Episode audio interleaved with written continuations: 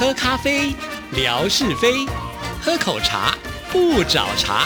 身心放轻松，烦恼自然空。央广即时通，互动更畅通。亲爱的听众朋友，大家好，欢迎收听今天的央广即时通，我是谭志毅。哇，最近的天气呢，真的是热得不得了啊！尤其台北市呢，已经创下了就是近年来7月份的最高温了，都已经将近39度，太可怕了。像前几天我在微博当中也贴了一张照片啊，那照片呢就是我中午的时候呢出去处理事情，那在停车的时候我都在想说啊，在这么烈日高照的情况之下呢，应该等一下进到车子里面去会是一种折磨，就像是烤箱一般的这个炎热，所以我就想说那就停到呢室内的停车场啊。那在台湾的室内停车场真的不多啦，好，所以大部分都是属于那种立体停车塔哈。那没有想到呢，就算停了这个立体停车塔啊，出来之后呢，我发现呢它的温度依然还是非常的高，因为毕竟呢这个停车塔里面是不会有空调不会有冷气的嘛哈，所以我上车的时候就发现我车上的温度计呢已经只是在42度了。哇，真的是好可怕啊！还记得呢，我们有一集节目就是针锋相对啊，维珍在我们节目当中跟听众朋友呢，聊到就是有关于在台湾的这个 PTT 的网络论坛当中，大家也都在讨论热啊，这个夏天的炎热。那我们在节目结束之前呢，还出了一个题目呢，就是要来送听众朋友礼物啊。这个题目就是问听众朋友说，到底这个夏天所能带来的好处是什么呢？那我看了一下来参加的听众朋友，大部分的留言是说在夏天可以吃到各式各样的水果，在夏天呢可以玩水，那夏天呢可以喝很多冰凉的饮料，那还有听众朋友是写说在夏天呢就是不用穿这么臃肿的衣服啊。其实这些都对啦，但是呢这么炎热的夏天对我来讲，我最喜欢的一件事情就是晒衣服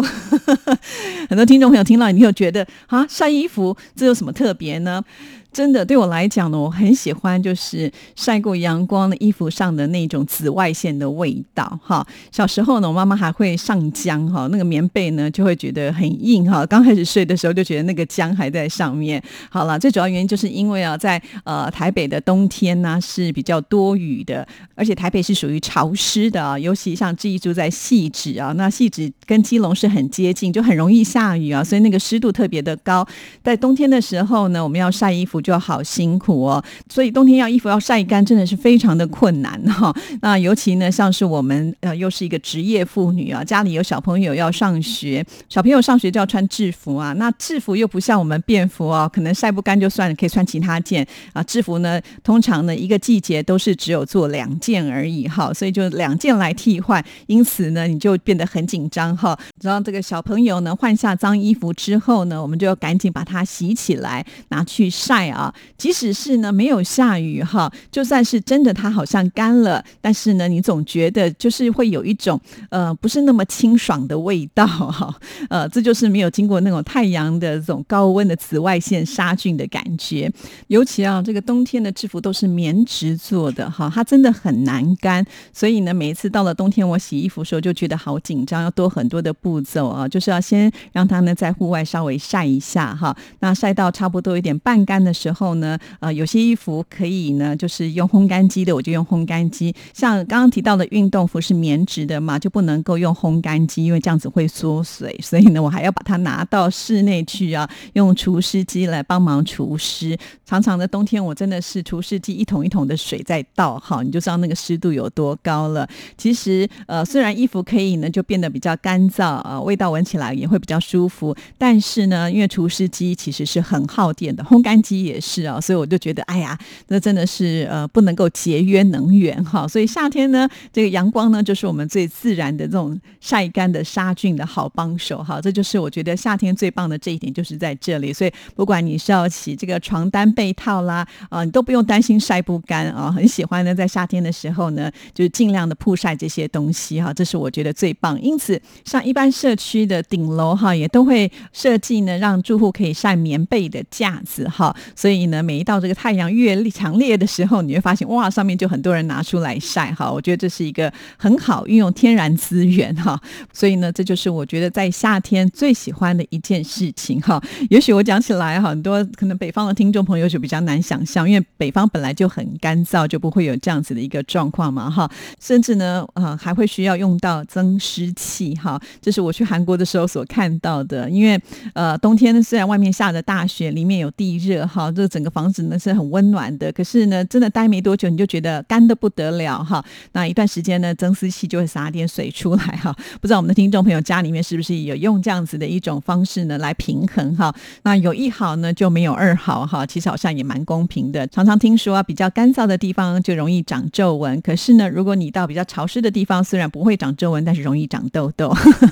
好啦，这就是呢我觉得在夏天要跟听众朋友分享喜欢阳光所晒过衣服的那一种味道。听众朋友你会吗？好，那在今天的节目里呢，当然要来回复听众朋友的信件哈。那在回复信件之前呢，还是有一件事情要跟听众朋友说，相信听众朋友应该都知道了，因为从昨天的节目起呢，志毅就不断的提醒听众朋友，我们央广即时通的年度大活动呢已经展开来了，而且呢最近只要有上志毅微博的听众朋友也看到了，志毅已经把这个活动的第一阶段贴在志毅的微博上，而且是采用置顶的方式，也就是呢只要打开志毅的微博呢，你就会看到这则的活动随时的提醒你啊。那我们第一个阶段非常的简单，只要写下你跟央广之间的一个连结就可以了，比方说你在什么时候开始听广播的，为什么会选择要听央广的节目，或者你最喜欢听哪一个节目，这些节目带给你什么样的感觉，其实都是一个自由发挥，让听众朋友呢可以就是想写什么就写什么啊。那当然志毅呢其实在这个表格上有限制说100个字哈，其实这100个字呢是要鼓励听众朋友呢就是不用想太多，因为如果没有限制的话，很多听众朋友就会想说啊这个要写好多，好吧，那我就慢慢的来这个规划哈，结果呢可能这慢慢的规划之后时间过了也都来不及规划好，因为人常常就会是这样，所以我特别提醒说100个字以内，主要的原因就是希望听众朋友你不用想太多哈，也不用呢这个长篇大论，只要想到什么就赶快写什么啊，就能够把握那个参加的时间。当然如果听众朋友你觉得真的100个字不够我表达，其实也是可以，欢迎大家尽量的写哈。或者有些听众朋友讲说，诶，我之前已经寄了一封信，但是我这2天又想到了另外一个我觉得也很想表达的，你再参加也是可以的，我们并没有规定呢这个参加的次数的限制啊，而且呢你只要参加的越多，那中奖几率就是越高咯哈。不过呢我们最后还是以抽到最大奖为主啊，但是至少参加的多机会就会大，这是一定的啦哈。所以请听众朋友呢赶快呢在这段时间的时候呢来参加我们的活动，机会非常的难得，错过今年的这个年度大型活动的话，你就要等到明年以后了哦，所以这个是很重要的。还有啊，现在我们很多央粉2代呢也开始听节目了哈，所以我也鼓励所有的听众朋友呢就是把这样的讯息告诉我们的央粉2代哈，那如果可以的话呢也可以来参加，因为我们参加活动也没有年龄的限制啊，也没有说小朋友就不能够抽奖哈。对，那像我们的盛小珍最近呢常写信来，就非常的欢迎你，一定有些感想嘛哈。那还有呢就是英美代子陈莹的女儿品慧啊，我记得曾经也收过品慧所写来的信件，而且品慧呢应该是我们央粉2代当中呢有来过我们央广，是很熟悉的，也参加过我们的活动，所以我觉得你应该会有很多的感想。其实央粉2代来到央广的不只是品慧哦，还有一位呢就是来自于浙江的丽敏，对不对？当时呢他也带着女儿一起来我们这里，我们还一起去逛了忠烈祠哈。其实他对志毅阿姨应该也有点印象的，也非常的鼓励哈。那还有一位呢就是我们的大总管福琴，我曾经呢也收过我们福琴女儿小依依的来信哈。那我也知道这个小依依现在在面临中考哈，这考完之后呢有空闲的时间，其实呢也可以稍微的这个轻松一下哈，来参加我们活动，搞不好就能够中到大奖了。那当然这是曾经写信给志毅过的这个央粉2代哈。那还有很多听众朋友的小孩，当然我相信呢还有一些听众朋友呢也有带着孩子一起来听节目的哈。只不过呢因为志毅还没有收到信，所以不了解，都非常的欢迎大家鼓励就全家一起来参加我们的活动哦。好，今天的温馨提醒呢就到这边了，接下来真的要来回复信件了。首先呢我们要来看的就是是乐祥的信哈。那乐祥呢，因为每个礼拜都会写信到我们节目当中，所以只要我有一个礼拜没有念到的话，那个信件就会累积了啊。好，我们来看这一封信。这封信呢是7月3号所写来的。你好，志毅姐，本周的音乐 MIT 节目当中听到您访问新生代创作歌手刘亮言，他那么年轻就推出了音乐作品，好厉害呀！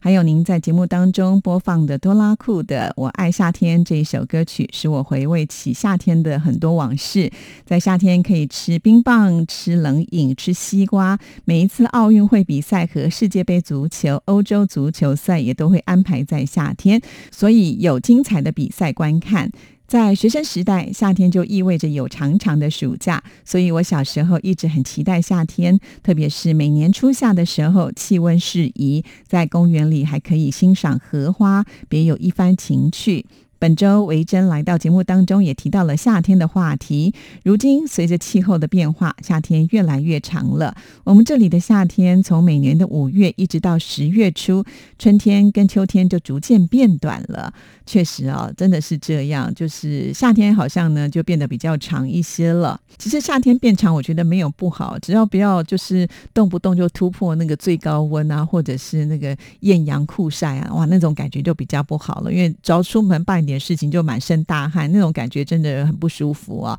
不过呢，今年夏天因为疫情的关系，所以像奥运都已经延期了，那至于其他的这些足球赛恐怕呢也是没有办法能够如期举行啊，所以今年的夏天真的有点不太一样了。好，那我们继续呢再来看下一段。本周还听到了冠佑哥访问郑开来，原来郑开来曾经主持中广流行网的节目啊。他来到音乐 MIT 带来的英文歌曲是他自己演唱的，咬字特别的准，英文水平很高，而且歌声动听，使人听了之后深受感动。郑开来对于流行音乐好熟悉啊，听了郑开来的介绍，使我了解到张惠妹的《原来你什么都不想要》这首歌曲原来是潘越云所演唱的，还有许茹芸的《日光机场》这首歌曲的曲风原本是很适合齐豫来演唱的，其中日光就是日本的旅游胜地日光呢。这两首歌曲我都很喜欢，好多歌曲的背后都有鲜为人知的故事，非常感谢郑开来的介绍。还有文哥也在微博上提到了这一段，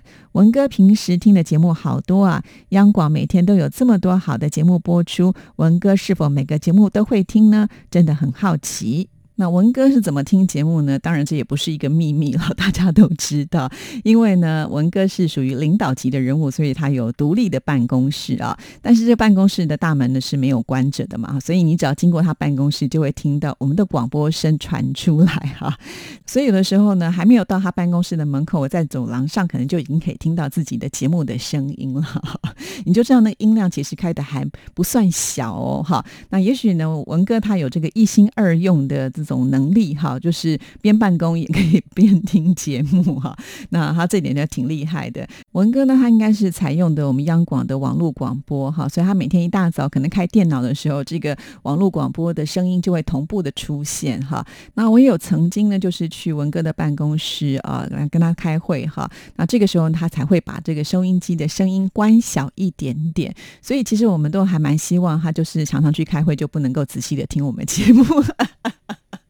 为什么呢？好，你看之前志平来到我们节目当中，聊到了有关于这个台湾新娘出嫁的一些习俗，结果你看我们的文哥呢就竖起了耳朵哈，听到了一些这个问题点的时候，就来我的节目当中呢找茬了，对不对？来踢馆了。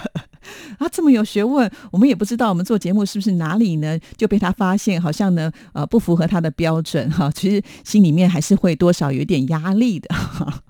但也不知道是不是因为这样啦，老实讲，其实我每次在听我们自己电台的节目，我都觉得非常的优质，是不是因为大家都觉得呢有一个这么厉害的长官哈，他随时呢都在监听着我们的节目，我们要必须把它做得更好一些。好了，这是开玩笑的啦哈。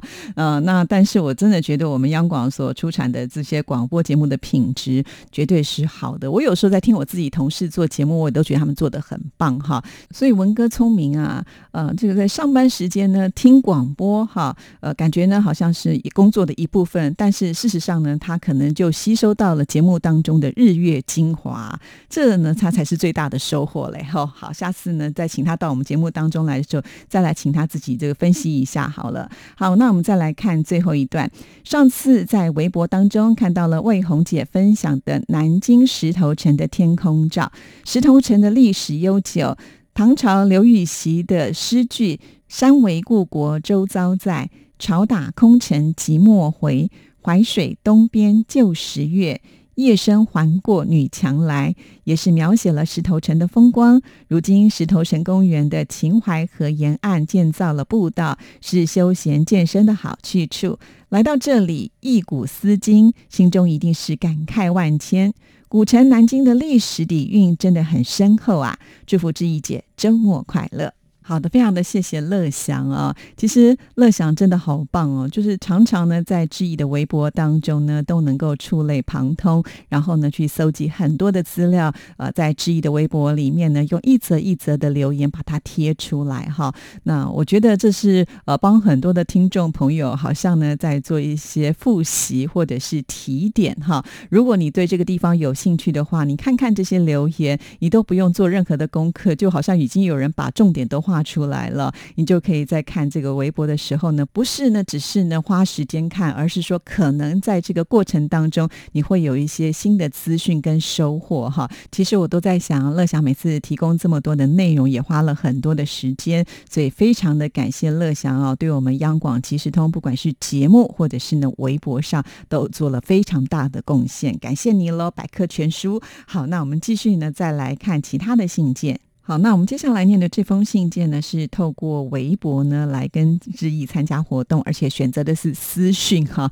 还特别呢希望志毅能够呢用匿名的方式，所以我就不讲他是谁喽哈。但是应该是一位潜水的听众朋友，因为以前呢志毅还没有看过他，就是在志毅的微博当中出现哈，他很可爱，他就按照了这个志毅所提点的示范呢，做了一些回答。第一个，何时开始听央广的？许多听友似乎都是透过收音机甚至是短波收听的，而且似乎都是听了十几载甚至是几十载的老听众啦。我算是比较晚听的听众，这2年开始透过网络收听的。那央广最吸引我的部分就是央广有台粤客语的播音，台语和我们大陆腔调不同，却也让人倍感亲切。粤语尤其我喜欢听，主播应该是非粤语地区者，按照粤语的拼音很努力的念，也因此我能够体会他的努力和传递资讯的信念。还有一个，历史悠久，不管是央广自己的历史，还有大陆听众收听的历史，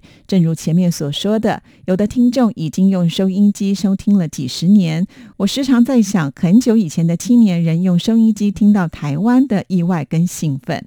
最喜欢的节目，台语的诗情也绵绵，透过熟悉或不熟悉的诗歌来了解台语和普通话的差异，可以让我的台语更专业更精准。听节目的收获，我并没有把央广当作主要的新闻媒体，虽然央广的新闻客观简洁，但央广许多节目具有人文气息，传递一种非常吸引人的乡土情怀，即使不是台湾人，也会有原来可以这样发现家乡的共鸣呢。哇，非常的谢谢这位听众朋友啊，